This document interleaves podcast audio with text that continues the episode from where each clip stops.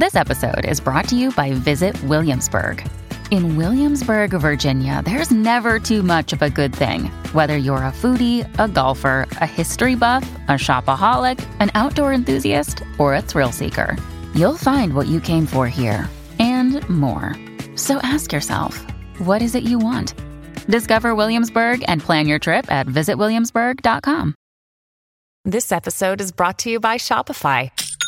Forget the frustration of picking commerce platforms when you switch your business to Shopify, the global commerce platform that supercharges your selling wherever you sell. With Shopify, you'll harness the same intuitive features, trusted apps, and powerful analytics used by the world's leading brands. Sign up today for your $1 per month trial period at shopify.com slash tech, all lowercase. That's shopify.com slash tech. Welcome back to the Coins and Connections podcast. This is your print on demand weekly recap. I will discuss my goals, my wins, and my losses to help you navigate your own print on demand success.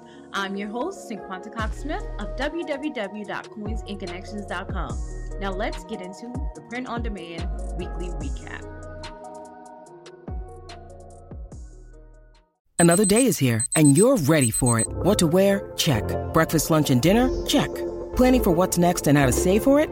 That's where Bank of America can help. For your financial to-dos, Bank of America has experts ready to help get you closer to your goals. Get started at one of our local financial centers or 24-7 in our mobile banking app. Find a location near you at bankofamerica.com slash talk to us. What would you like the power to do?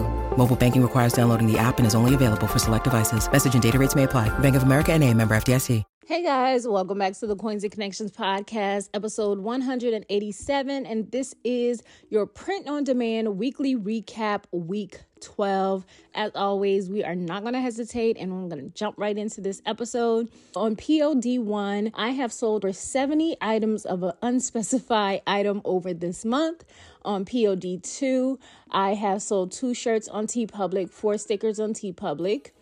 And then on POD3, I did nothing. On POD4, Crypto Cloud, I released a video showing how to sell your art on Spoonflower. I also showed you guys how I create my seamless patterns on Canva. On POD5, which is my new print on demand site, I did nothing. On POD6, I did create two new designs. Nothing with honorable mention this week, but for my legacy shop, I do have over 50 designs uploaded to Spoonflower. I created about 20 more seamless designs as well to upload to that platform. Also, on that Spoonflower video, I showed you guys how to use their cheater quilt to go ahead and publish 48 designs for sale. You do have to buy the samples before you can put it up for sale. Much like kind of how Lulu is with paperbacks, you have to pay that fee or get a proof copy before you can sell it. If you are interested in pay to play, that is a great tool.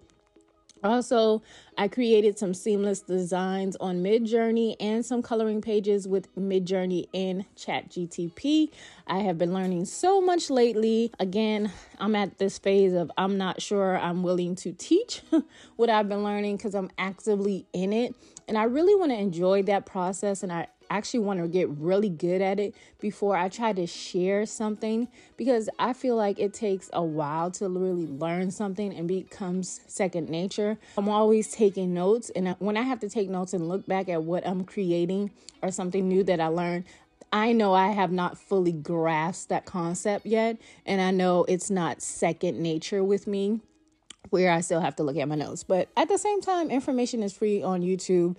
There's some really great people that I follow that I learn certain things from with ChatGTP and Midjourney because that is not my strong suit. I learn tips and things from them. I read resources, blogs, I'm sign up to different people's newsletter where they teach stuff. Again, I know things, but I learn from other people as well. And I feel like if you really want to know something, learn something, and get better at it, you will research. And that is one reason that I feel like I've been in this industry for so long because I've done the work of research and I'm continuously learning and trying new things. And I'm never afraid to pivot to get it right. I hope you guys enjoy this episode of the Print on Demand Weekly Recap. And until next time. Thanks so much for listening to the Print on Demand Weekly Recap. Don't forget to subscribe to the podcast and my YouTube channel, Cinquanta Smith, to learn more about print on demand. Follow me on Instagram at Cinquanta Smith, TikTok at Cinquanta Smith underscore. Visit coinsandconnections.com to shop all merch and use code COINS for 10% off your order. I love you more than I love this podcast. Peace.